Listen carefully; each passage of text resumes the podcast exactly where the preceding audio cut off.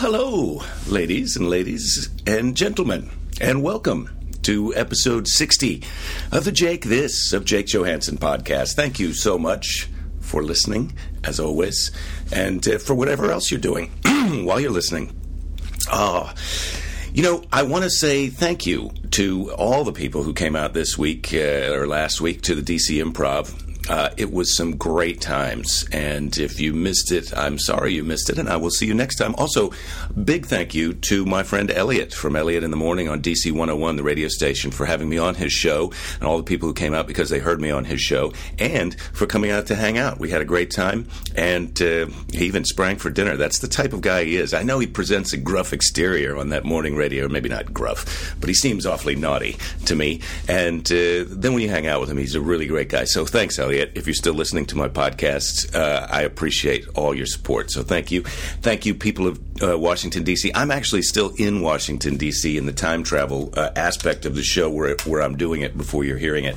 And so today is Sunday. It's the last day. So tonight is going to be the big pre Memorial Day show at the D.C. Improv. And today I'm going to tour um, Ford Theater, where uh, maybe you've heard of it. It was where President Lincoln was shot, and then uh, we're going to go. You can go to the hotel across the street where he passed away. There's a museum. Sounds like a cheery day, doesn't it, everyone? And I'm going to be doing that with my uh, friend Frank Gannon, who was on a, a, a, past episode of the podcast, and. Uh, he is a uh, DC insider and uh, political aficionado, and so he's going to give me some insights. Yesterday, we went to the museum in Washington D.C., which I can't say that I recommend. Uh, if you watch the news, that's really enough. You don't need to go to a museum of the news. Uh, but that's just me. They have a big a big TV in there. It is a super big TV. It's bigger than the helicopter they have hanging in the lobby. But you don't have to pay to see that because the whole building is glass. You can stand outside. You can look in the window and go, "Look at that TV. It is bigger than that helicopter." And uh, that's where we are in uh, in our evolution, ladies and gentlemen. Our TVs are bigger than our helicopters. But hang, hang, hang, hang on a minute. I keep telling you uh, where I've been. Uh, let me tell you where I'm going, and then let's get on with some more descriptions of helicopters and televisions. Um, well, thanks to DC, you know, in a couple weeks I'll be up in Seattle, September 20th and 21st. I'll be at Laughs Comedy Spot in Kirkland, Washington, and I do love Laughs. And then September 22nd, I have to admit, I lied to you. Uh, I told you I was going to be a place in Portland that is not the place that I'm going to be. I'm still working that out, but I will be in Portland on September 22nd, and I will be doing a show, and it will be open to the public, and uh, that means that you can uh, attend. So um, I'm going to update my website with that information. Check back and harangue me if necessary on Twitter at Jake This. But September 22nd, I'll be in Portland, and that's in Oregon ladies and gentlemen. October 6th, I will be participating in the LA Podfest podcast festival, but it will also be uh, on for October 4th and 5th. Uh, they've got they sell a all in pass where you can go to everybody's show. You know, Marc Maron's going to be involved in that, and uh, quite a few of the other uh, pod, pod, podcasters that I know. I'm looking forward to meeting some of them. Uh, I think there's going to be some Death Squad people there. I really want to get to uh, know those guys a little bit because I'm loving what they're doing. And uh, also, who else do I want to meet? Jimmy Pardo. I'd like to meet Jimmy Pardo. There, I'm putting that out in the universe, Jimmy. I've heard you say it. Now I've said it. Now we're going to meet. I think it's going to happen.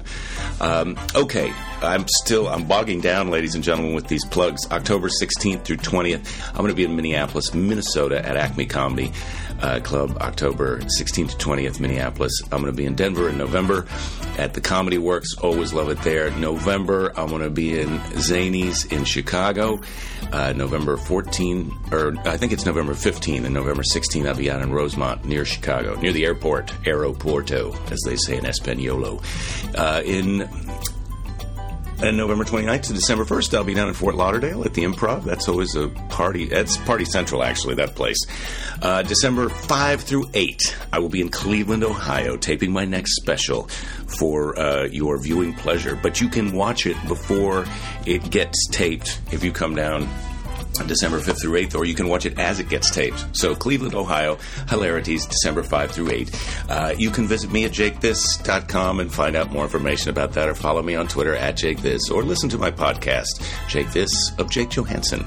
And uh, that's what you're doing right now. So, what was I what was I saying? Ah, well, we've got some Abraham Lincoln history that we're doing today. Yesterday, as I said, we went to the museum. Do not recommend it.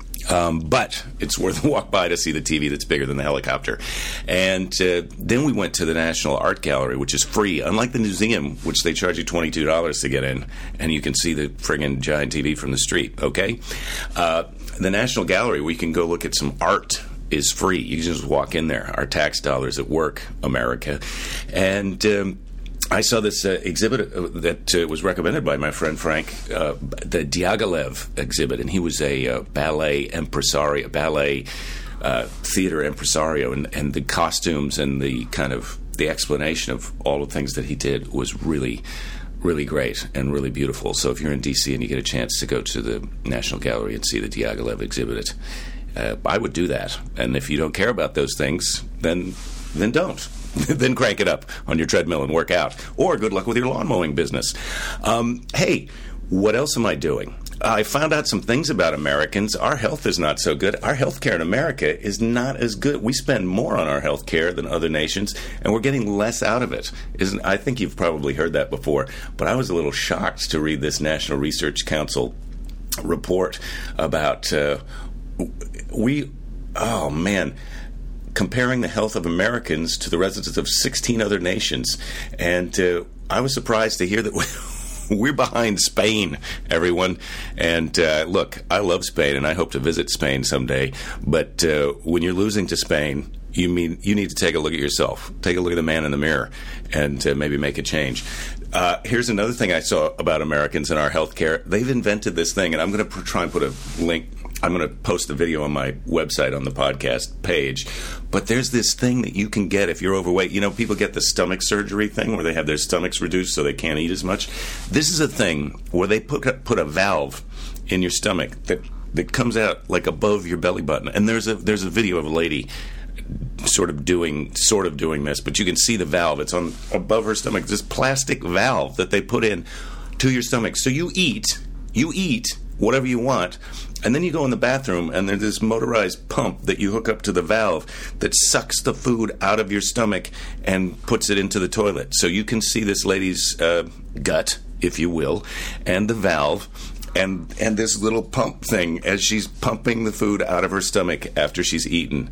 Super dignified, everyone. Super duper dignified, and uh, really, that's where we are. Technology. We put a man on the moon on the moon, and now we've created a situation. Now, how is that different? And of course, it is different. But how is it better than the Roman purge pit, where you, where you just eat so much and then you go puke in the vomitorium? It is. Uh, it, it's easier on your teeth I can tell you that because that throwing up can be hard on the enamel of your teeth. But uh, holy cow, that's where we are. That's where we are, everyone. Science.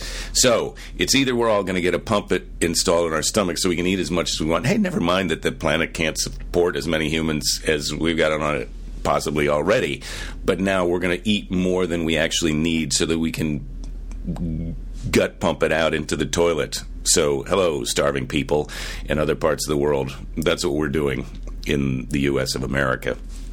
And, uh, Oh my God! So, that, so I read that article, and then I read this other article about how insects are the new protein. We're all going to be eating insects in the future because it's so much easier to produce than cattle. Like you can produce a, you can just have a drawer full of crickets mating and reproducing in your house, and then you harvest. You go into your cricket drawer. You have to keep it probably out in the garage because they're going to be a little noisy at night. If you've ever had a cricket in your room, it is a tough night's sleep.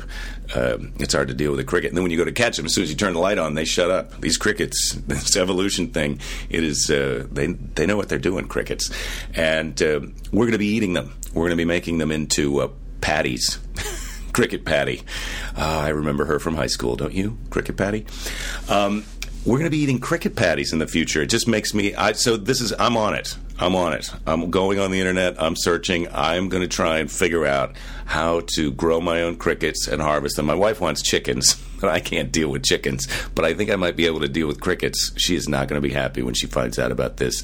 Um, I'm going to get the crickets. I'm going to raise some crickets. I'm going to make some cricket patties, and then I'm going to get a composting toilet. So I'm going to poop the cricket patties right back out into my composting toilet, put that in my yard, and use it to grow some more plants to feed the crickets. I'm, I'm going to eat the plants. I'm not feeding those to the crickets. Anyway, those are some things that I'm up to uh, this week and that I've found out to share with you. And uh, what else have I found out to share with you? Well, I talked while I was in Washington, D.C., to my friend Chris White, who's also a comedian, but he's also a journalist, and he works for the. Um, CQ roll call, which he explains in the interview. But uh, he interv- uh, he's he's married to the woman who uh, manages and owns a partial owner of the DC Improv, Allison, and so well, she's mentioned in this interview. But uh, Chris works for this CQ roll call, and they one of their projects is every term of Congress they go and interview all of the congressmen and write a profile of them, so that uh, people who want or are going to meet with a congressman want to find out like what the deal is and what he's interested in and passionate about and if he might be open to their cause then they read these profiles so he's interviewed a, ton of congresspeople those clowns as we refer to them in the rest of the U.S. of America. But uh, I know we all love our own congressperson and senat- senators, but uh, sometimes we think the other ones are a little bit of bozos. And so he and I talked about that.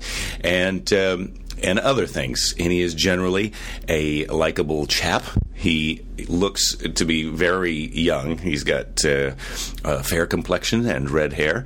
And uh, we talked about this book and his interviewing the Congress people. And I thought it was a fun conversation, and I hope that you enjoy it. So without further ado, here is my conversation at the DC Improv with Chris White.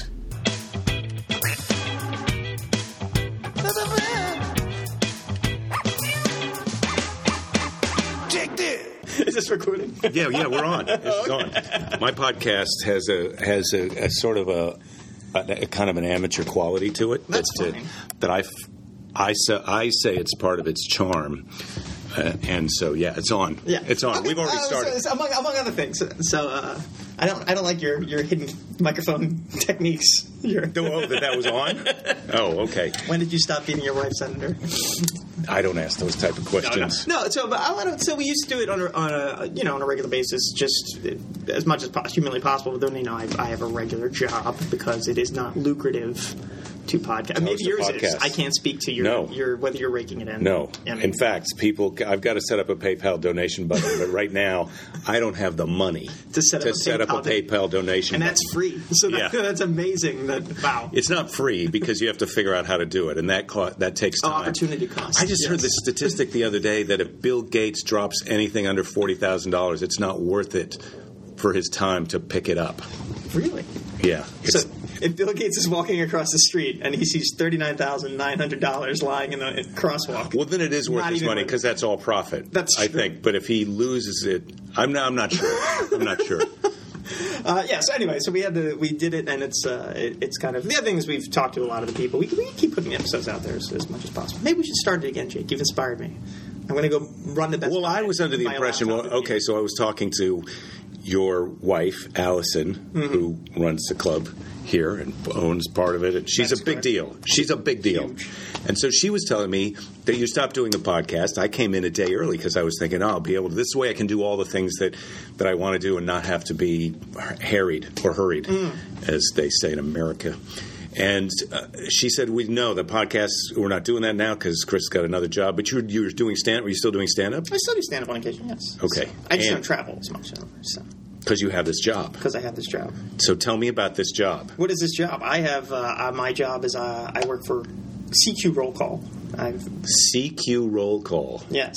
And I have to figure out how to phrase this very delicately so that I do not violate any of the terms of my employment CQ roll call. Okay, and then well, you no can longer have my job, which would free me up to podcast. So maybe this Certainly, will all, you can tell me what CQ roll call I can. is. CQ Roll Call is a news agency that is Mm-hmm. dedicated exclusively to covering Congress. I used to work for what was called Congressional Quarterly, which is not Gentleman's Quarterly. Is that what CQ stands for? Or no, CQ stands for Congressional Quarterly. but it's different than Congressional Quarterly. Those are two different things. Well, what happened was Roll Call uh, is part of another media conglomerate the Economist Group. You are familiar with the magazine? You seem like the kind of erudite. The type who Economist? reads The Yes, Economist. I'm familiar with The Economist. I subscribed to The Economist for a while, and then I got tired of their bullshit. um, no, I found that I just couldn't keep up with it. It was like it's like homework after a while. It's right? like a lot of news, and it's all thick. You know, there's Yeah. no, there's nothing about Miley Cyrus in there. Like I could skip over this. I don't need to know this. It's all like, well, I think you want to hear this briefing about. It's like being the president, getting the Economist. This is a good ad for them. It's like being the president. Like, holy shit, I got to read all of this every week, and then there's a new one. I used to get the well, I still do. I get the New Yorker. It's, it's a gift subscription. My mom gets me. My mommy still buys me the New Yorker. And Don't get me started about my mother. I had to tell her to cancel it because What? I, I realized they're trying to assassinate me with magazines. They're go they're going to bury you in magazines because you can't throw them away because there's enough good things in them, mm-hmm. but you can't possibly read all of them. So there's always something in one. Like you never finish completely finish the thing because then even if you did read everything, there'd be something that oh I got to save this because I'm going to tell someone else to read it. That's, I don't know how you chart it out, but I've reached the point where the enjoyment I get out of reading an article, a good article in the New Yorker, is actually now less than the amount of shame and obligation I feel from the huge pile of New Yorkers that is Right. stacking up on my nightstand. So I just, I, I almost never read. I've, I've gotten to the point where I've actually started throwing them out. I canceled a lot, all of my subscriptions, and then I resubscribed to Harper's because I realized that there were statistics and little snippets in there that I could actually use in the podcast. But mostly, I get my news now from someone that comes up to me and goes, "Hey, did you hear about this?" Yeah. Or I see that on Twitter. Hey, did you hear about this? Yeah. And then I read the thing about capacity. it on Twitter. Yeah, I just I have it's like the New Yorker and uh, uh, the Economist and Hustler Barely Legal, and that's all I have now. that's where I get all my news. Hustler, barely, Legal, barely legal. Barely. So Legal. that- it's that's legal. It is legal. That's legal. I don't even. I'm too old to even click on the teen, you know, action teen thing in the porn Yeah. section. It's just like it creeps me out. Yeah. I can't. I can't do it. Um, but anyway, good. we've digressed. Let's get back to Congress. let's uh, let's take let's make a little U-turn away from the teen porn. And, and So this is call. this is a thing that I feel like a lot of Congress people have trouble doing. Is like, hey, say no to the teen porn. Let's get back to work. I cannot speak to that. However, uh, uh, my job is uh, I work for CQ Roll Call, which is a news agency. We cover Congress, um, and the reason it's CQ Roll Call is because the Economist Group owns Roll Call, and they bought CQ, and so they're merged. And apparently, CQ in the merger lost the Congressional Quarterly, and so now it's just CQ Roll Call. Um, Yes, I got it. Yes. I see. Yes. Well, and it's also in the long tradition of why think of a new name when we can just combine the names we already have. precisely, precisely. Which brings me to my next question. Did Allison take your name when you guys got married? No. No. No. So she's still her and you're still you and She nobody, is. nobody hyphenated There was no anything. argument. No. Okay. None whatsoever. All right, good. Well, now back to CQ roll call. Very good. So my job specifically, to answer your question, which I don't think you asked, uh, is I interview and profile congressmen. Uh, that is my job. I arrange interviews with them. I read a lot about them in various publications. Some of them, The New Yorker, sometimes Hustler, Barely Legal, and uh, then I But mostly you do that. You just Google them, right? Google, Google and Wikipedia. That's really Yeah, the, that's gold, all- the gold all you need standard for research. You could walk into a room with anybody after a quick visit to Wikipedia, and it just that's just enough to get them started. You know, Really. like you just More have to touch the frog and it jumps. You don't have to in tell it all how frogs work. So yeah, so I, I read as much as I can about them, and then I arrange an interview, and I usually go meet them in their office and chat them up, and then uh, and then we write uh, profiles for them, so which are uh, uh, sold to a vast and grateful nation. So.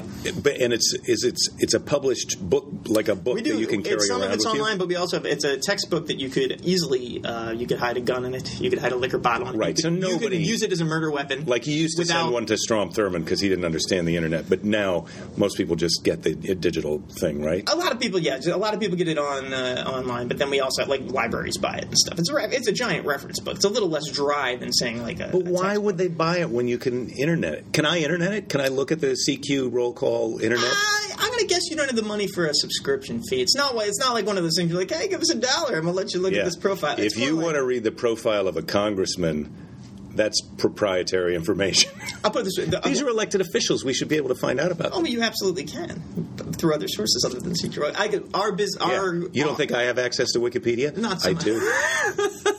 I don't, you don't even have PayPal donation button money. I don't know where you're I getting have this PayPal, Wikipedia so this is just a small. I feel like I'm one tutorial away from this donation button, and it may have already happened, listeners.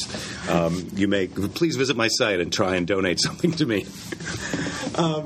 But no, so uh, it's uh, our clients or the the people, our readers, are people who do business with Congress. So a lot of federal agencies, a lot of other congressional offices themselves, and a lot of uh, uh, uh, lobbyists and that sort of stuff. So the, the people who deal with Congress and need kind of Lobbyists are like professional. They, you can't call them bribers. Like we've hired a briber. We've hired a guy to go in and just bribe our congressman because he knows him. So they call them lobbyists instead. But uh, that's sort of what they do, right? That. I again, I'm not an expert in lobbying or lobbyists, and I can neither confirm nor deny anything you are. But it's schmoozers. Okay, forget about bribers. They're schmoozers. They're people have, congressional speci- schmoozers. people have a specific interest before Congress. that- and you're trying to make it easy for them to know how to make small talk with these dudes and ladies You know, to some extent, that is kind of true. Uh, the whole point is that if you're going in to meet this guy and you uh, you want to talk about a certain issue, you got to know if he even cares about what you're talking about, Mm-hmm. and you might be useful to know that he loves golf. You And when, know? when you So- say members of Congress, this has always confused me because when I was a kid, the House of Representatives Mm-hmm. was like what, Congress. just 112 people, right? it, was, it was like I there think were it only was- 14 I think it was originally yeah, 13 people, but um, no, the House of Representatives was Congress, and then the Senate was the Senate. No, Congress But now, when you say Congress, you mean everything. Congress you mean everything. everything. I mean everything, Okay. even the delegates. I mean, this, including the six delegates. Who are they? Uh, that would be the uh, the six. Uh, Puerto Rico. Puerto Rico is one of them. Puerto Rico, Guam, American Samoa. And are they seated in the House of Representatives? They are members of. They are non-voting members of the House of Representatives. They can't vote, but do they get to sit in the room and listen, or do They they, make them totally sit sit. at a have- little card? have Are they at a nice card seats. table? They have to, They you have a to- glass window that they press their face against the glass. Uh-huh. No, they, they're allowed to sit on committees. They can actually sit uh, and participate in committees and vote in committee. They cannot vote on the House floor. They were able to at one point uh, when the Democrats had, were in charge of everything because they're all Democrats. All six of them are Democrats. Uh-huh. So, So, th- so they don't vote those representatives from Puerto Rico and but they represent the interests of their, their territories Right. or their areas in Congress. Yes, and they're fast. I met them all. They're very, interesting people. and you wrote profiles of them. I did. That none of us will ever be able to read. That none of you will ever be able to read. So you've interviewed everybody. So that's how many congressmen are there? Four hundred and how many? it would be a, There's a how many House of Representatives? Four hundred. 435 plus six delegates, so 441, and then 100 senators, so 541 members of Congress. You did five hundred and forty-one interviews, just you. I cannot say that. I have done probably about 100 just me. So I've probably met about close to 20% of Congress face to face. And how how old are you? I am 36. So, and you're a young-looking guy too. I am and so, how how would you say these uh, congressmen, senators, and representatives treated you when you went in to interview them for this for this thing? Were they polite? And That is a good question. It uh, I it is uh, depends. I've actually interviewed congressmen who are younger than me, so that is always a that's a great yeah. punch in the intellectual kidneys. That's just like you know, hey, I've done nothing with my life. And you, you're an elected official. But sometimes they're from districts. I mean, let's let's face it. If you if your goal was to get into Congress, you could try and move to some. Oh yeah. Well, that would actually be hard because it'd be insular. You couldn't really move to Wyoming and then buddy up and say, "I'd like to be your congressman." You couldn't do that. I, uh, and I know the congresswoman from Wyoming. She's great. I would never do that to her. They got She's lovely. one congresswoman in I know, Wyoming. for the whole they got two senators and one congressman. It's a great state. Beautiful state. It is great. Yeah. Isn't that where Dick Cheney's from? Is there a comedy club there? I'm not going there. Uh, I don't know. I'm sure there is a comedy club in Wyoming, but There's I haven't been be. to it. Um, know. It's, it's, it is interesting because you, you get the impression. I'll put it this way. I would say that a lot of the people that they do business with, and um, let me start that thought over. The nature of Congress. Uh, that it's funny to me when people say like congressmen do nothing or Congress does nothing. Hundred percent. They are booked every second of every day that they are here. They're traveling all the time. They are never not doing something. Now you might not say, you might say you don't like the results or you don't like the they're not giving you an end product that you want. They all work like dogs the whole time they're here. Okay, maybe not like dogs. Maybe not like they're but a lot of in it is like, hey, we got to. There's some voters who are in town as tourists. You got to meet with them. Well, some of that, but then there's guys gotta- meetings, and then going to a hearing, and then getting briefed on this, and then having to run and do that, and then it's like, and then fundraising's part of your job. So there's, but there's like a non. They work all day long. I mean, ridiculous. and so they're they're used to meeting a lot of a variety of different. they meet a lot of having- people, and so the, odd- the, the thought that any one congressman is going to sit there and be 100 percent cognizant when I'm walking into the room, like, hey, this is They're just kind of like, let's do this this. Let's take care of this. They've done this same interview a million or some variety of it a million times before. So sometimes they have kind of like the autopilot button, and a lot of I think for their own like perfectly justifiably they they can kind of um, flip a switch and give this interview to any of a number of people, and they're counting on most people being only marginally prepared because most people are only marginally prepared. Not like you with your Wikipedia. Not like me. I use again Wikipedia. Sometimes You've Googled them, you've Wikipedia'd them. sometimes I do a LexisNexis search. Depends. Ooh, that's you're going to pay for that. That's not something I can do. access. Yeah. Um, So you get you get a pet name or something like that, and then and you fire that out there, and it breaks their ice, and then they start telling you about their childhood. they immediately start crying and telling me and all, all the traumas that led them to Congress. It's, it's wonderful. It's uh, no, I, I think it's it's mostly important to just sort of. Uh, it's actually kind of weird because I used to do comedy because well I still do comedy and when you talk to them and you ha- kind of have to converse with them you have to figure out ways to kind of get them quickly because you really have like 30 minutes of their time 45 Uh-huh. if you're lucky so you really need to figure out a way to kind of get right to it and also stop them from kind of going on autopilot and sort of domineering Uh-huh. the conversation I don't know What kind of what's what's your technique? uh, you know, I, I generally try to do something that it depends on the person because there's if you if you go in, you can sometimes ask them about the personal stuff first. You can ask them about their background. If you ask them, "Hey, what did your mom do? What did your dad do?" That gets them talking right Mhm. away. And it's a question they can answer with confidence and ease. And once they kind of talk to you, and you've kind of shared that information without without it being a creepy question, you know, like, "Do you like back rubs?" That'd be a weird question to open an interview with. But if you just ask them, Because I like them, I like getting them, and I like giving them. I've tried that. It's Yeah. not as effective as you might. I, the one, when it does work, it's a home run. But Yeah. usually you're striking out. That's all I'm saying. So- sometimes- for power, not for Sometimes you run a little long, and you don't really get as all the all the information you need to you do your job. You feel great as you're walking back to the office, but as you're looking at the transcript, you realize you have very little, except for some low moaning. Um, so yeah, so sometimes that's a good a good technique to kind of get them started. Uh, And other times, if they're all business, if they're very busy people, you figure out what their favorite issue is, and you start with that. Show to them that hey, I Uh-huh. actually bothered learning about you, and And they actually do have a favorite issue. They're not just I think who. quite a few of them do. Yeah, they have something that they're an expert on, or something that's particularly near and dear to them, or something that they're working on extra hard at that uh, particular phase in the cycle. Yeah. Yeah, I feel like I have such a limited. I mean, I've met a few politicians, but I can't say it's enough to know. You know, most of my knowledge about politics involves like the president of your high school graduating Sure, class, sure. kind of a thing where it's sort of a popularity contest, and the person who wins is years later you realize that was a mistake. This guy, he was just popular. He's not holding it together. He can't organize a reunion. But these are these are people who. Uh, Well, you didn't know at the time you're voting for him that you know, We- I- years we later you'd be going through a bitter divorce and a custody battle, and uh, Right. now you're not going to get Vienna sausages at your uh, At your reunion, yeah. Well, that's the problem when you're voting for high school president. Yeah. There's nobody really there explaining, like, you're voting on something that's not even going to matter until 20 years from now, and then it's going to be a big deal. Yeah. So think hard about it. Um, but I ran for vice president, and it's just like, thank God I didn't win because I would not be doing anything. I ran for treasurer and I lost. I don't even know that there was money that the treasurer would be able to oversee. I'm not even sure. I think it happens. I think that again it happens later. Like you're in charge of treasuring treasury for the reunion thing. I mean, it's sort of like you would be the go-to choice. But then when you said, "Look, I've got a real job now, and I don't really care about high school anymore," Yeah. they would say, "Okay, well, we're going to let Mary do it then." you remember Mary? And all that. She gives a shit. She can still fit in her whole uh, cheerleading uniform, and so Well, God bless Mary. I would like She'll do it. Reunion. Yeah. she's she's a lot of fun. Is she? Um, two times divorced. really? A lot of fun, you say. Yeah, a lot of fun. I'm looking to have more. Everybody says so. Um, so, what would you say? What What are these? I'm I, so I'm curious about politicians. Like, Sure. what What do you? Uh, what would you say in general? Are they all just greedy, terrible people No. as they're portrayed by everyone? Just dumbasses who aren't trying to help us, who just want to suck up, who just are using Congress to get into a later juicy corporate jobs after they shill for their these regional businesses. Is that what they're doing? Uh, I would say this. I uh, there are uh, there are. As in, if you take a group of 541 people, there are certainly people who certainly have those qualities to them within Congress. That is not Name three. Not off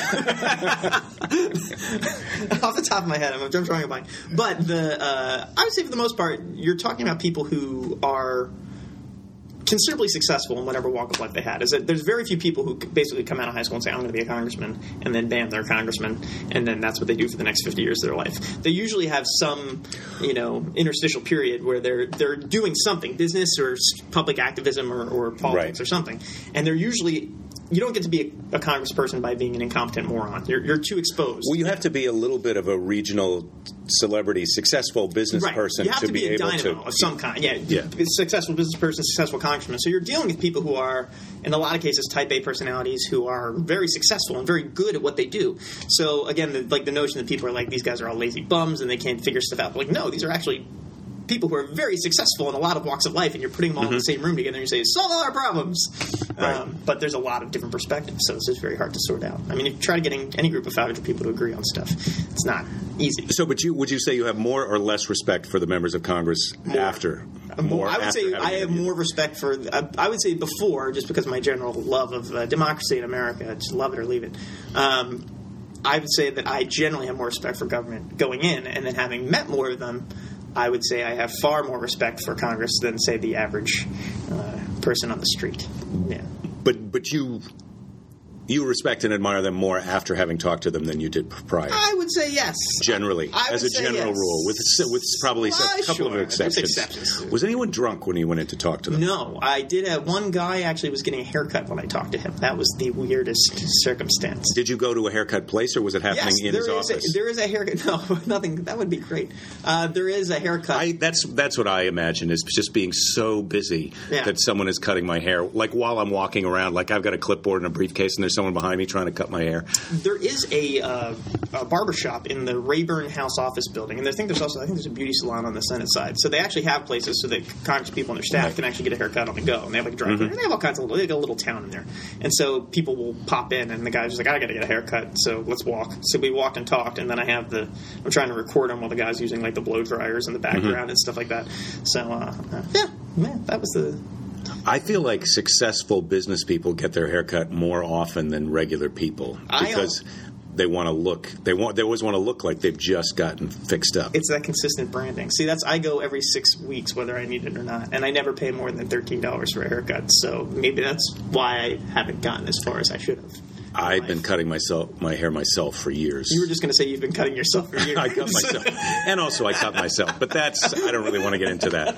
Um, I don't cut myself, but I do cut my own hair. You cut your own hair? I've accidentally cut myself before. I mean, I let's okay. to be fair. Wait, do you, you, seriously cut your own hair? Yeah, I have a Flowbee, and I cut my own hair for oh, years. Wow, yeah. a Flowbee. That's I think I've admitted that before on the podcast, I, but I may not have. Is the Flowbee still in production? Like what happened? Yeah, you can buy new ones. I bought one. I bought one. The place that I bought mine has has been out of business for more than a decade. Well, that's what I'm wondering. Like, if so, breaks, where do you get the parts? It was as seen on TV, right? But then right. I saw it in a store because I couldn't pull the trigger on TV. I had bought stuff off. Now, now people buy things off the internet all the time. But we're talking about when I bought the Flowbee, it was like you had to call up a number on your TV sure. and give some of your credit card and hope that when it showed up, it did what the infomercial showed it doing. There was a, a degree of faith. It was like voting for that high school class. So I went into this appliance store and I saw one and I thought, well, for 60, 60 70 bucks, I mean, if I get, if I cut my hair twice with a thing, I paid it.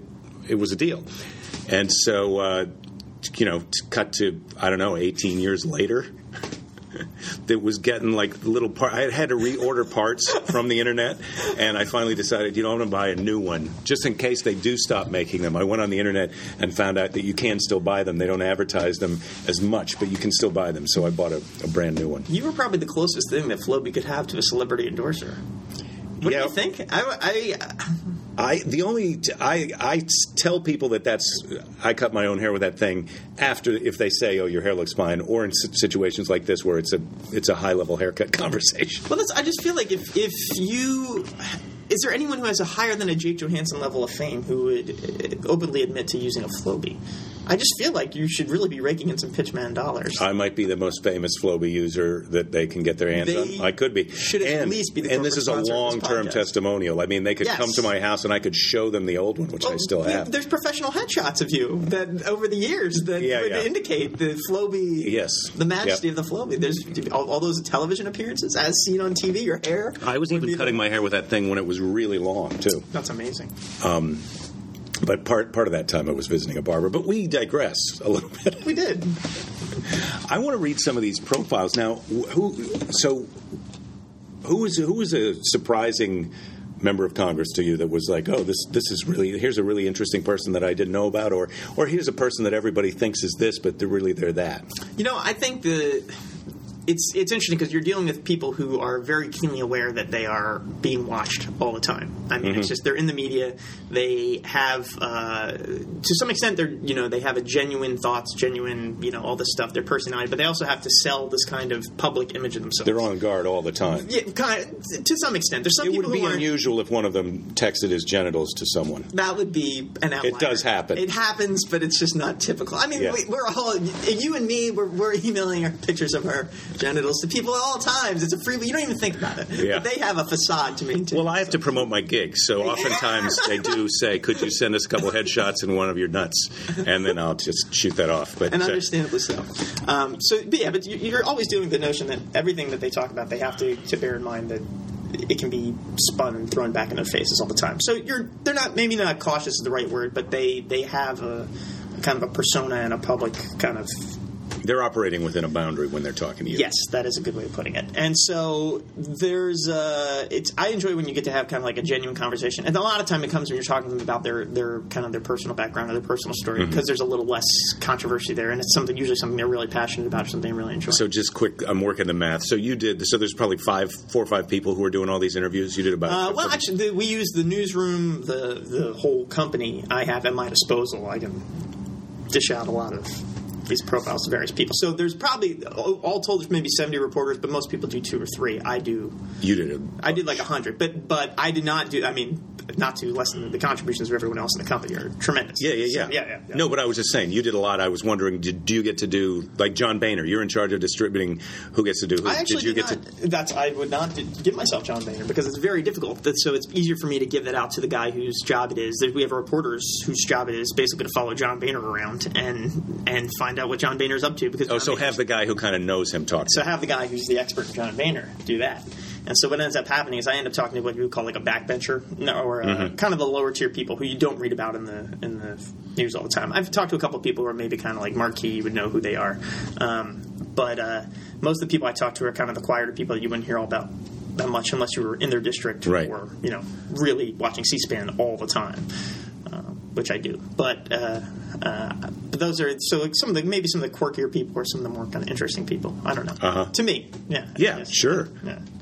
And So, yeah, tell me. dubious. I want to hear a quirky story. I want to. okay. I keep waiting for a good. one of my favorites. Story. One of my favorites is. Uh, um, and it's the congresswoman from Wyoming. I think she's she's tremendous. Her name's Cynthia Lummis, and she's uh, uh, she is a rancher. She was uh, the state treasurer of Wyoming for a while, but she uh, grew up uh, on a cattle ranch and still owns a cattle ranch and lives on a cattle ranch. And uh, I've met a couple ranchers. They're always always interesting people. They always have great stories. And she, you know, I, I said basically said, "Can you tell me, give me a list of everything?"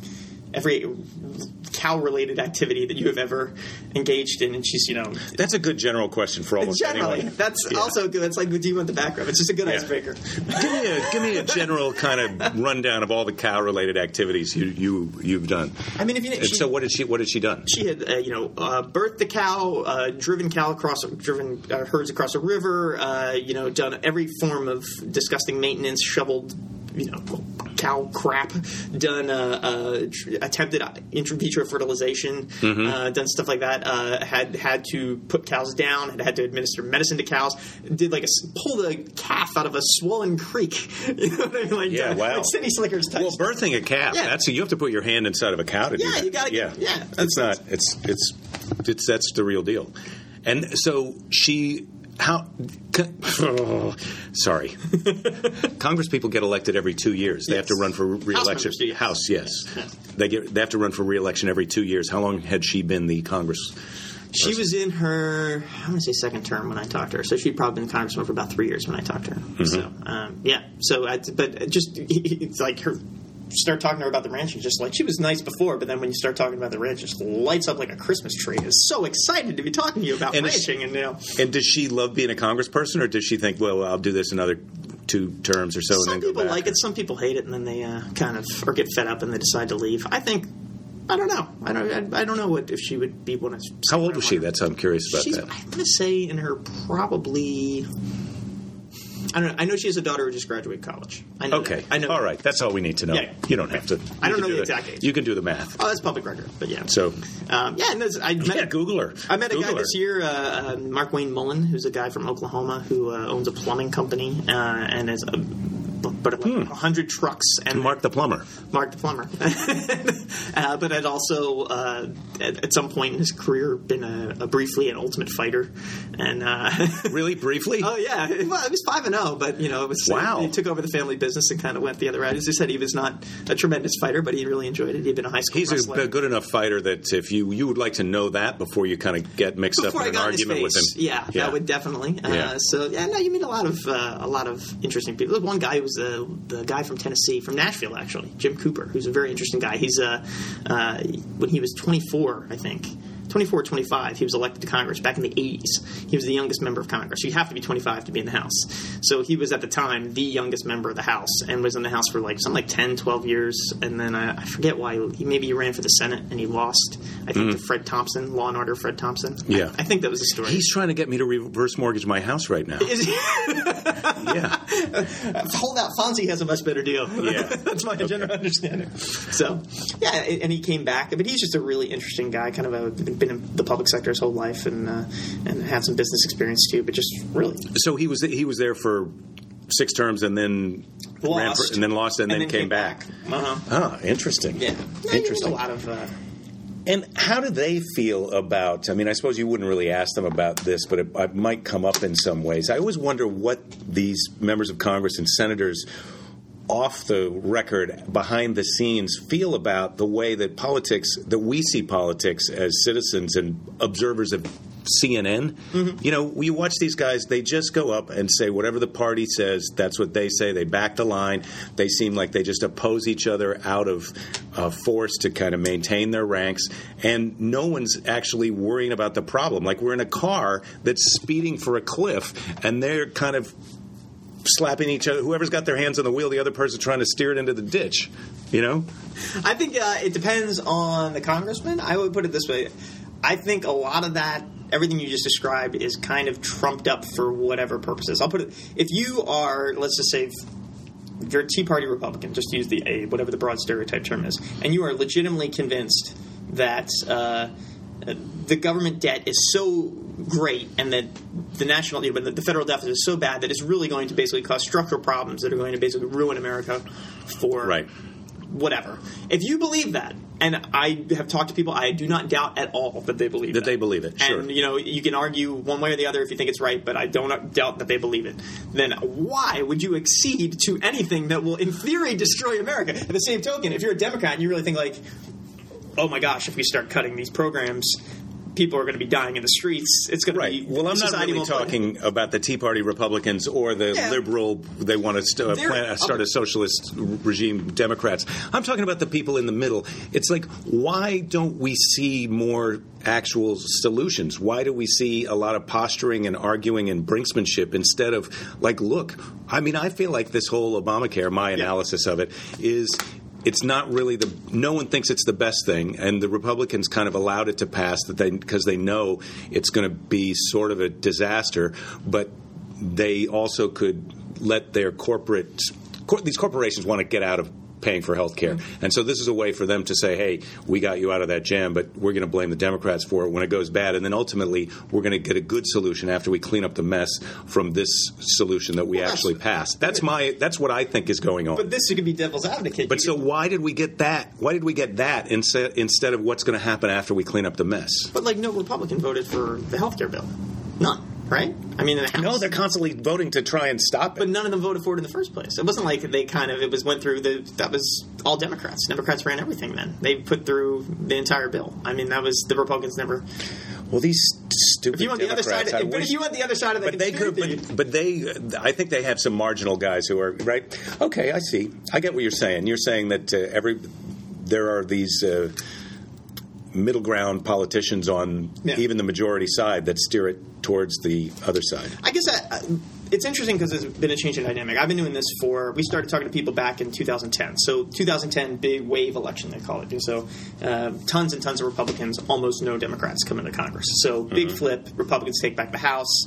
Um, everyone's. It's like anything. It's like momentum in sports, and your your team's like, oh yeah, We're charging the castle. We're charging the castle. let's go. Uh, so you have that kind of level of enthusiasm, and you have a lot of people who uh, uh, were really not in the mood to argue or debate, you know, or did they just really wanted to do. They felt like they were on the wave of a. they just won, and they felt, and that's, I mean, that's whoever wins, whoever the most recent get- team to win. They that's always been the attitude. Like let's let's go, we're we're in charge now. Um, so you have that attitude, but then you have not a lot happens, or there's a lot of arguing that doesn't play too well in public opinion polls, and so then you get to 2012, and you look at the number of people who come in. Obviously, Obama gets reelected, but then you also have pretty even in the House, pretty even split of like it's something like a little more Democrats and Republicans, but it's something like 40, 45 to 40, something like that. But whatever the number is. Um, so you actually have a lot of the people who came in this year who were sworn in in January, new Congress members, and that's who we're talking to now. We're talking to all the freshmen. It's 2013. It is 2013. You're right. For, this is for people who might be listening to this long into the future, after the total annihilation of everyone on, on the planet. well, This democracy is really going to cease to exist as we know it around yeah. 2015. I like to think that some of my podcasts are going to survive the total global they'll disaster. probably be sent into space as Yeah. the event. the So, race. so after this last, uh, you have a much bigger influx of people who are kind of interested in that notion of what you're describing, uh, or at least at least publicly. I'll put it this way: the the negotiating and the middle ground stuff that always happens, but a lot of times it just happens kind of behind the scenes and quietly. It's not done out front because a lot of people feel if you're going to do those kinds of negotiations, once you start doing them in public. The media starts looking at it, and all It the starts looking at it, yeah. and it becomes political, and it basically makes it a lot harder for you to do your job. Um, one of the best examples they had. Um, the immigration stuff that they're working on. There was an immigration working group in the House, which was something like uh, uh, I forget, like four, four to four to six Republicans and Democrats on each side, who apparently had been working on immigration for about three, four years. They had just been talking to each other kind of quietly and not making a stink about it and not introducing any bills. They had just been meeting when they found time in their schedule, mm-hmm. you know, to kind of talk about it. And then when it finally came, like, okay, this is now what we're going to do immigration, they suddenly showed up like, hey, we got all these ideas. We've been working on them. We didn't say anything because we knew you guys would totally get in our way. And then, so that stuff goes on. It just, it's not public. But now but, then, but then they made those ideas public, did they? Or they no? have. They are Yeah. starting to broad their now. Whether those plans actually anything comes of them, who knows? That, but it's, it becomes much harder once you start kind of putting it in the public. Well, I I think that if the public also kind of starts to take more of an interest and express it back up the ladder to Congress, you know, if that information. oh, the public doesn't care. No, but that's the real problem. That's the real problem. That's why democracy Oh, yeah. is sort of Oh, uh, a, doomed to a mess. 100%, Is because sure, yeah. the, the amount of people that are voting is so small, Sure, sure, and that's how you can. That's how nuts get into Congress, and that's on both sides. nuts get in there because you got a twenty percent voter turnout. So a majority of twenty percent is eleven percent of your eligible voters are deciding who's going to represent you. That's not good. Hmm. America, wake up. Start cutting your hair with a Flowbee and get out there and vote. You save yourself a lot of time, is what I'm trying to say. And money. Th- yeah, It's and fiscally money. responsible. And money. hmm you got a kid to put through college. I know you. Listeners. Yeah, no thanks to Congress.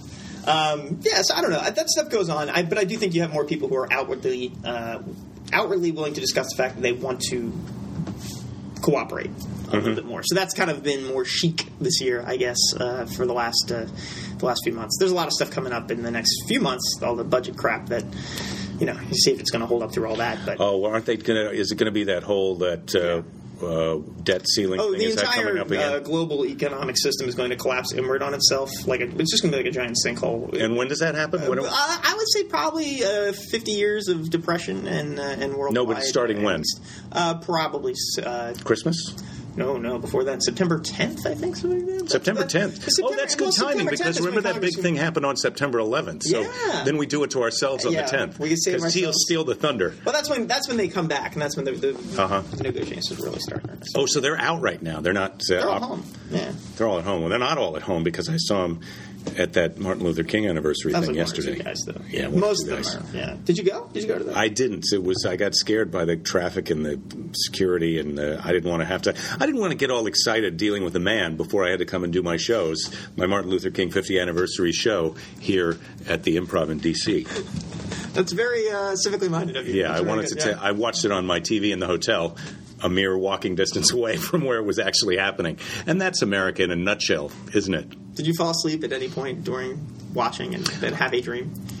No, I didn't. Oh, I'm under the impression that I can vote with my phone. You might be able to. Mm-hmm. I don't see why not. For So- American Idol, at the very least. At the very least, why can't? Why is it that we can vote for American Idol with our phones, but not our congressperson? Well, you just have to ask yourself which one has the greater bearing on the future course of America. And I think American Idol, right? American Idol, Yeah. right? Yeah. Yeah. Are we really going to invest the technology? On a day-to-day No. basis, which one affects? Dancing with the which one are most people aware of? Yeah. it's the outcome of that American Idol. Yeah. Yeah. It's true.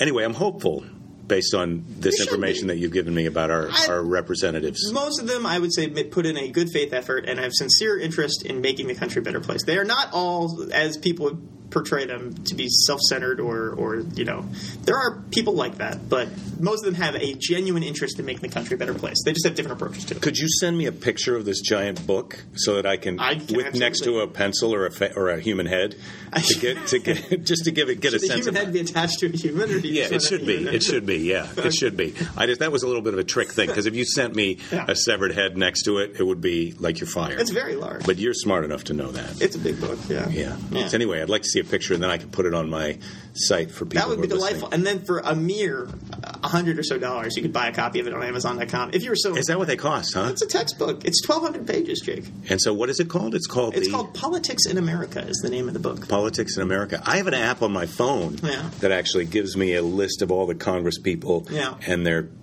press flack and whatnot. Really? But it doesn't give me a How bio. angry are you that you're contacting people's press flags all the time? I- this is a thing that I thought I was going to do. I thought, well, you know, I'm going to start being the cranky guy. Like, I'm going to watch CNN and something's going to happen. I'm going to go, all right, I'm going to text her right now. yeah, my dad is actually a letters to the editor kind of guy, but I don't know if he had that app. Maybe we could really.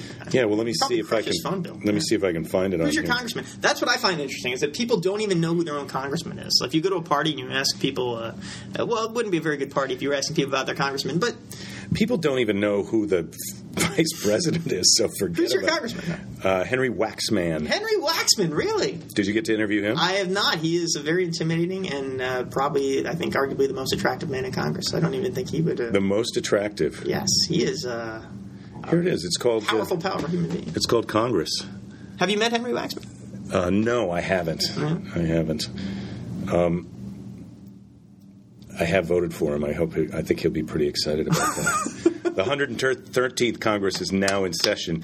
Tap below to buy the update for 99 cents U.S. Hmm. Restore. I'm going to just say restore, Yeah. and then see what it does. Because I bet. I think. Anyway, why am I doing this during the podcast? I don't know. I don't know. You made me want to do it. I'm probably going to get an alert now. Todd Akin, is he in there or no? Oh no, he's gone. Yeah, see, I still have him. Yeah, He was the automatic abortion. yeah, he ran for the Senate, and it did not work out to his advantage. So Yeah. Well, it's nice that eventually we filter out the dumbasses. Hmm. Not in comedy, though. I got a show tonight, two tomorrow, two Saturday, and one Sunday. DCImprov.com. Um, this is going to come out afterwards, but that was just, I thought it was fun. Um, so, Allison, your uh, wife, Yes. was telling me another topic that I was asking her about. Yes. I hear this at comedy clubs all the time. Is people talking about the younger. Our younger Americans entering the workforce and their mm-hmm. attitude about appropriate behavior at work and like what you can get away with in terms of showing up late or not doing your assignment or, or whatever. when was the last time you worked in a regular workplace? I work in a regular work. I mean, a comedy club is a is a. I, I mean, yeah, to some extent. you know, so I'm not talking about the comedians. I'm talking about the wait staff. So that's the inter- that's the Yeah. interesting thing about a comedy club is you've got this culture clash between highly paid celebrities like myself. but you know, we'll be using. let's just say marginally successful Sure. entertainers, and then um, then you've got the managers and entrepreneurs at the club who are who are paid. uh, You know, they make a decent living. Sure. And then then you've got the the cooks and the dishwashers and the waitresses and waiters who who make a decent living, but it turns over. So you have that that younger workforce, which is one of the fun things to me about this job is that you get to hang out with younger people and talk to them about what they're into. That's how I find out about my music. it's just like I get my news from people coming up and saying what the hell's going on. I listen to young people and what they're listening to, and then I say, "What's that music? Is that cool? Is it okay if I like that?" Katy Perry's just for little girls. Not really. I've seen the movie twice. Are you going to see the uh, what's the one that's out? It came out this uh, this weekend. Uh, the British guys. Um, oh, uh, One Direction is that them? No, Who are they? What's the no, I don't know. I don't know. I don't know what you're talking about. Sure you don't. unfortunately. Sure you don't. Wink, wink. I'll find out after this. Yeah. This is the exactly the kind of Yeah, inciting incident go. that's going to get free me. this up. weekend. We're going to go to their concert movie. I think it opens now. Yeah. So anyway, before you got here, I was my asking, yeah. I was asking Allison about uh, because there's turnover at the staff here every time you come back. Like Luis, who's the manager bartender, is one of the guys forever. who I know Mm-hmm. forever. But I was here before him, and uh, and I was here before Allison. I mean, John Johnson's the guy who's been here since the beginning, and everybody else has kind of turned over over the years, and uh, so. It's funny to come back and see all new staff, and now I'm older, so I'm not going out drinking with the staff. I mean, maybe we have a good drink, have a drink once, but um, I was asking her what it's like. What are the what are the 20 year olds like? Because I was talking to another club owner who was talking about how, you know, they'll just not show up for their shift and then come in for their next shift as if, well, of course, I still have a job. I didn't come. I had tickets to go see Yeah. a, a, con- a band, so I didn't come last night. You know, Yeah. Why would you? Why would you? Or show up late, or, or show up late for the I shift. guess, we have a, I have a buddy who uh, who works in uh, he lives in Boston and he uh, he works for a company that basically franchises Dunkin' Donuts. So they have tons and tons of employees, Uh-huh. um, and they you know you just get stories like that all the time where people just don't show up or people just don't do reports, and then they kind of are baffled. But when you go and criticize them and say like, hey, uh, you really might want to straighten this out or do something that's not an actionable offense for me to fire you, and then they're just like, what do you mean? Like like you can't. That's you the can't- attitude that's funny to me. That's like back in when I was when I was a young person with a job and I did something like that, it would be like, oh yeah, I didn't. I'm sorry. I I'll fix that. Yeah. I, that would have been my attitude, not the way people are now, which is like, what? Why? Oh, you mean I have to You- do you that? I should fix You mean I have to do that? I had uh, I thought I thought everything was just optional. I have to do those things. I had it. It was basically it's like you're managing a big project work, and so I have uh, basically no power to discipline anybody whatsoever. And I would say 97 percent of the people you work with are great and do all the work in, in good faith and, and do a, you know do the most they possibly can. But then I remember I had one person. It was probably like a year ago. Was supposed to hand something in, and it was late. And you'd send a message saying, "Hey, where is this?" And then no no reply back. A few weeks go by. Hey, I really could A few weeks go by. Oh, yeah. You don't I just mean- go over to talk to them at their desk. Or, Oh, it's you know what? That's the sad thing is that's how it would have been done. You would have just gone over to talk to someone at their desk, or you would have picked up the phone and called them. And yes, you can still do those things, and it's not a terrible idea to do those things. But you almost want to do emails now because you want the paper trail. You want to have that electronic system so that Electronic paper it's- trail. Yeah, we you still want- call it a paper trail. You want the right. You want but you want to document the the you actual. want to this is- document something that this is not just like, oh, I could this could be misinterpreted. I want a record of exactly what I said to someone and what they did or did not send back to me. That it's Mm-hmm. 100 percent verifiable, so you can just sort of eventually throw it in someone's face and be like, there you go. It's sad that it's gotten to that, but that's kind of like the you got to litigate all these sorts of things now. It's like you didn't get it for. Well, you got to build a case. You got to build a case before you can do anything. Well, then I finally got to the point where it's like, hey, I need this like now. I was like, oh, but I'm I'm going on vacation. I I, I have off Friday because I'm I'm going. We're going camping, and I was going to leave work early to go pick up some camping supplies, and then I'm going to be gone for two weeks. And then when I come back, I'm going to have all this other stuff to do. And so I was like, not only do I not have this, it won't be available for another month. It's like you, you already missed your deadline by a month, and it's like, oh, I don't understand how I could possibly get this in. It's like, no, this should be you staying up all night and handing in the thing that was due we, and it's you're trying to have a conversation with someone where they're not even understanding the, the rational point that you're making. Like you had a job to do; it was a clear and defined They'll just job. let the car go over the cliff. yeah, They kind don't- of. It's like really care. yes, Like you had a job, you didn't do the job. What are you going to do to make this right? And then it's just like there's not even the concept of I didn't did anything wrong. It's just oh well, I, I don't see why that would. Well, so who's supposed to do it then? The, is it is it you? Like, hey, I didn't do it, so I'm on vacation. Why don't you do it while I'm gone? You or know- or is it just like I'll do it when I get back? I think that's the saddest thing when you're dealing with managing people is that you kind of reach the point. You talk about opportunity cost. You reach the point where it takes so much effort and so much energy to run after these people and hector them and shake them and be like, "Why aren't you doing your job?" That eventually you reach the point where you're like, "Well, it would have been faster if instead of yelling at you for the last seven, eight weeks, I could have just done it myself, and it literally would have been done." Faster and better, but that's not. It's not a win. It's not a victory. You want to win. You know No, what I know. mean? Well, but it, this is my this is where I'm at, and the question that I always ask when I hear these stories, which I've been hearing, as I said in other comedy clubs, is like, why why in a world where they talk about it's nine percent unemployment, and that's then that's a, a ridiculously low number because that doesn't include the people who who are just so discouraged they've quit looking for jobs. Yeah. Why isn't in a world where no everybody needs a job? Why why don't you just fire this person and hire one of those other people to do it? Why, it? if in a world where everyone needs a job, why wouldn't you feel insanely motivated to hold on to your job as much as humanly possible? Well, because you know that you don't have to, you're never going to get fired. But I'm saying, why don't they get fired and you hire another person? Why isn't it just like, okay, next? Why don't you just do that? yeah, yeah, I don't know. I don't know. I don't have You don't know. I'm a horrible manager of people. That's why I prefer working alone. I'm a lone wolf. Yeah. Well, I had a friend who was managing a bookstore years ago, and he was telling me, but that was when it was full employment. So Sure. they literally couldn't fire hire, and hire someone else because every it was Everyone was you working. You couldn't find another? Yeah. Yeah. person who would work for whatever it was at the time, eight dollars an hour. To do the well, that's the other thing. I mean, maybe if you paid people more, maybe if you paid people Me more, personally, yeah. I should have reached into my own pockets. I should have. yeah. Well, Allison sort of promised me some better stories that once I got you going on that. Yeah, no, I don't but know. you can't tell the stories. You're No, nervous about your coworkers. Well, I mean, some of them have since left the company, so I can't really do that. But yeah, I'm sorry. You can edit all this out. I really don't have that many more stories. I mean, they're they're there, but I can't.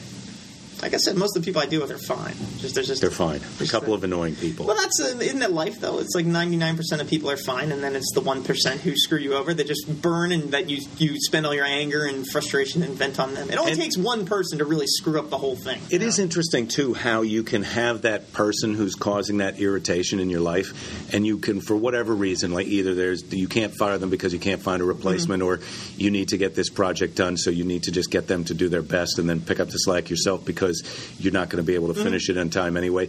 But it's it's amazing how much of life involves that person that like why can't I just fire? You know, in the movies you just fire them and you hire someone else, or you punch them, or you get to punch them. You just go, you are a screw up, bang right in the face.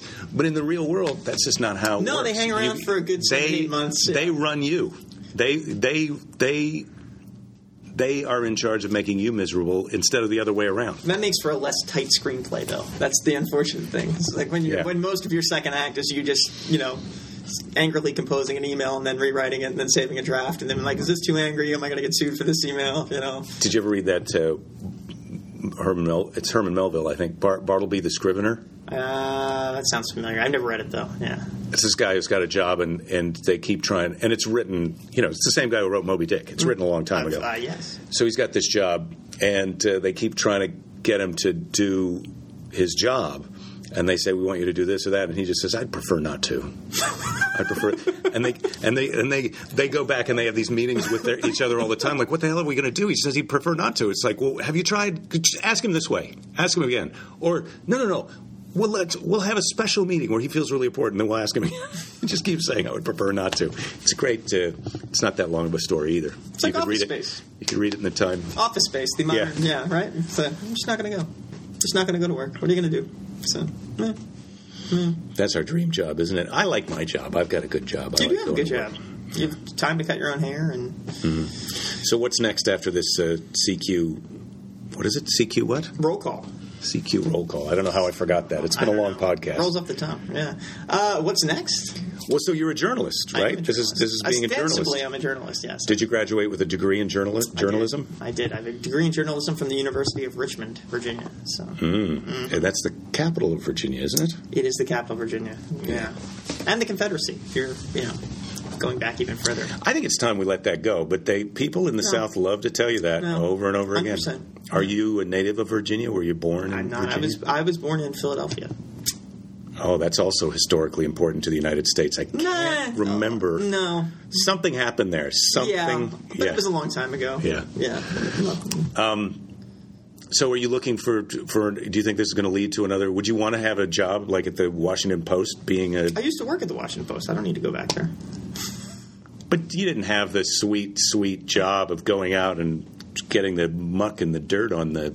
Did you? I'm actually really bad at that. I'm actually really good at what I do now, the non-adversarial. I'll put it this way: I, I used to have to do reporting in college, and uh, if they had, we had like the one ca- the one time that something interesting happened in Richmond was a, a student accused a teacher of sexual harassment, and uh, it was ended up being bogus. The girl was crazy. She just uh, made up the claim.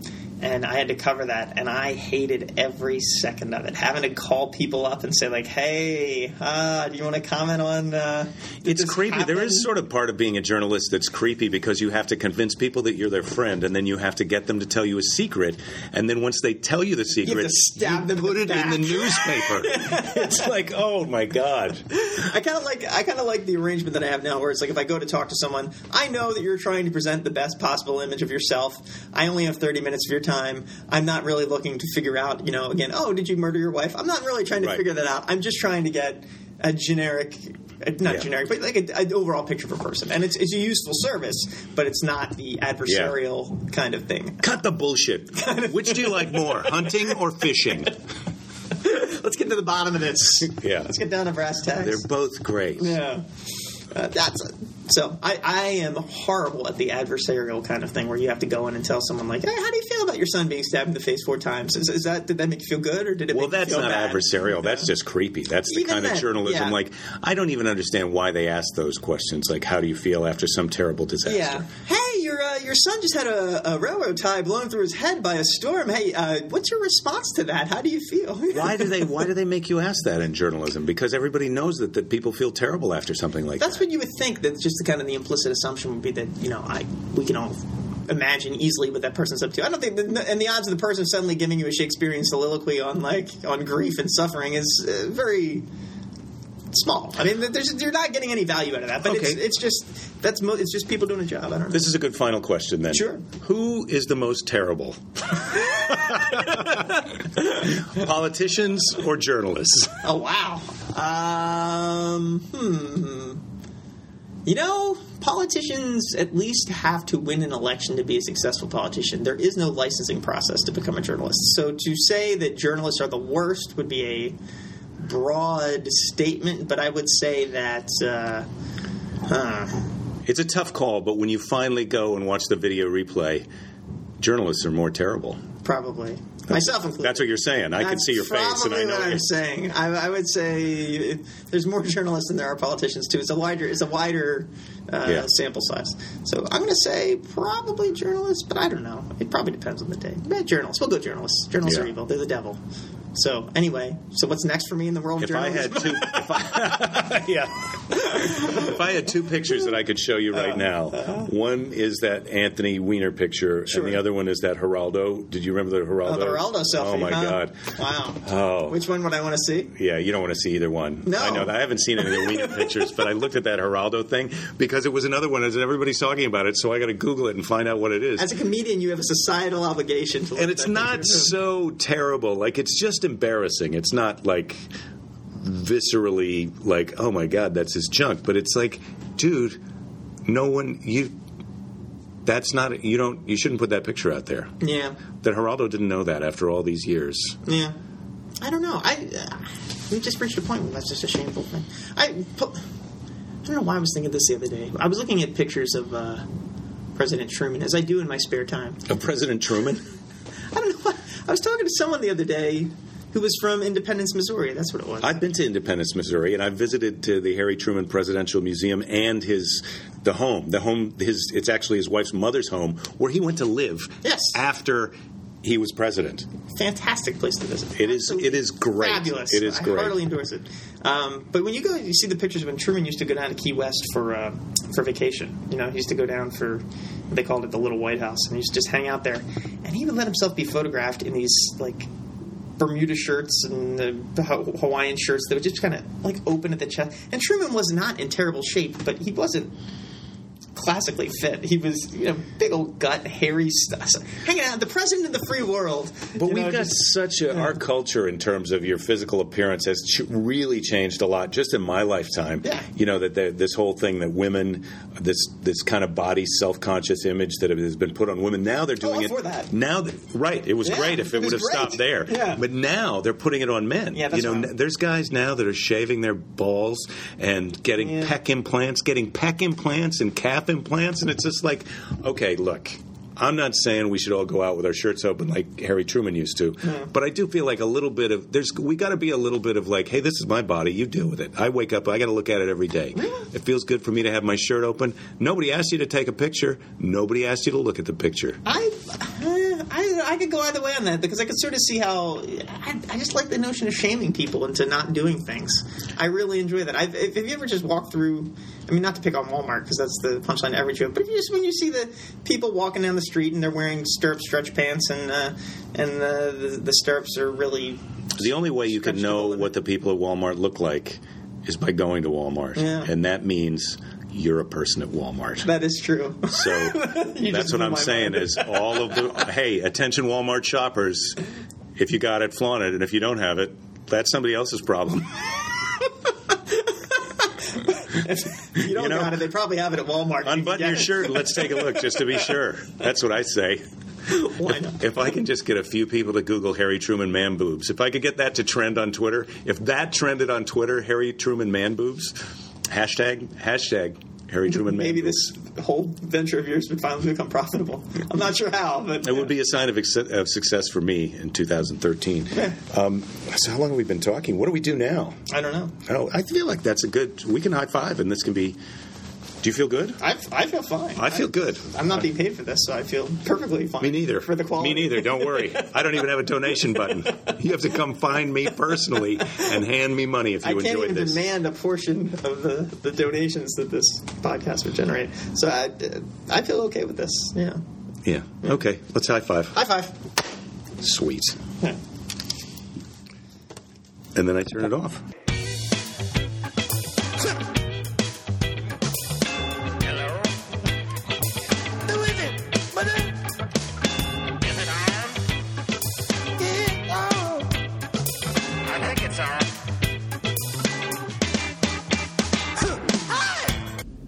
Well, ladies and gentlemen, that was my chat with uh, Chris White. Now I'm off to do my last show here at the. Uh, Improv in DC, but I have returned while you were listening to that from my visit to Ford Theater and uh, the boarding house across the street where President Abraham Lincoln died, and uh, it was uh, it was great. And I had f- forgotten to mention to you, I of course knew that I had performed in Fort Lee, Fort uh, in, in Fort. I performed in a fort in a tree fort, uh, if you call that performing. Um, but I've also. Um, performed at Ford Theater, where President uh, Lincoln was shot, and I did a show there in the '90s for President. It was been the first President Bush, so I had been in the theater on the stage, but uh, this time I was in the audience listening to a park ranger talk about the Ford Theater, and then downstairs was the backstage area where I was with Roy Clark and Tony Bennett, but uh, they weren't there. Now it's been turned into a museum, and uh, it was it was great. So I've had a little historic Washington D.C. tour. I've looked at some snooty tooty art, the Diaghilev ballet thing, and uh, I feel like that's about enough culture for me. Now I'm going to go make some jokes, eat some dinner, and then fly back to Los Angeles to my lovely family. Hey, thank you so much for listening this week, and I hope that what you will do is come and see me at a show in the future. JakeThis.com is where you can find out about all of that stuff. And um one other thing I keep forgetting I am part of a podcast network. It is called the All Things Comedy Network, and there are a lot of podcasts on there that you might be interested in. Uh, you could listen to Ari Shaffir's uh, Skeptic Tank on there. You could listen to Bill Burr's great podcast, and um, many, many more. Walking the Room with Dave Anthony and Greg Behrendt. That's another good one. Uh, so enjoy those. Enjoy yourselves. Don't give up. There'll be plenty of time to give up later. And until we meet again, I bid you farewell. Talk into the machine,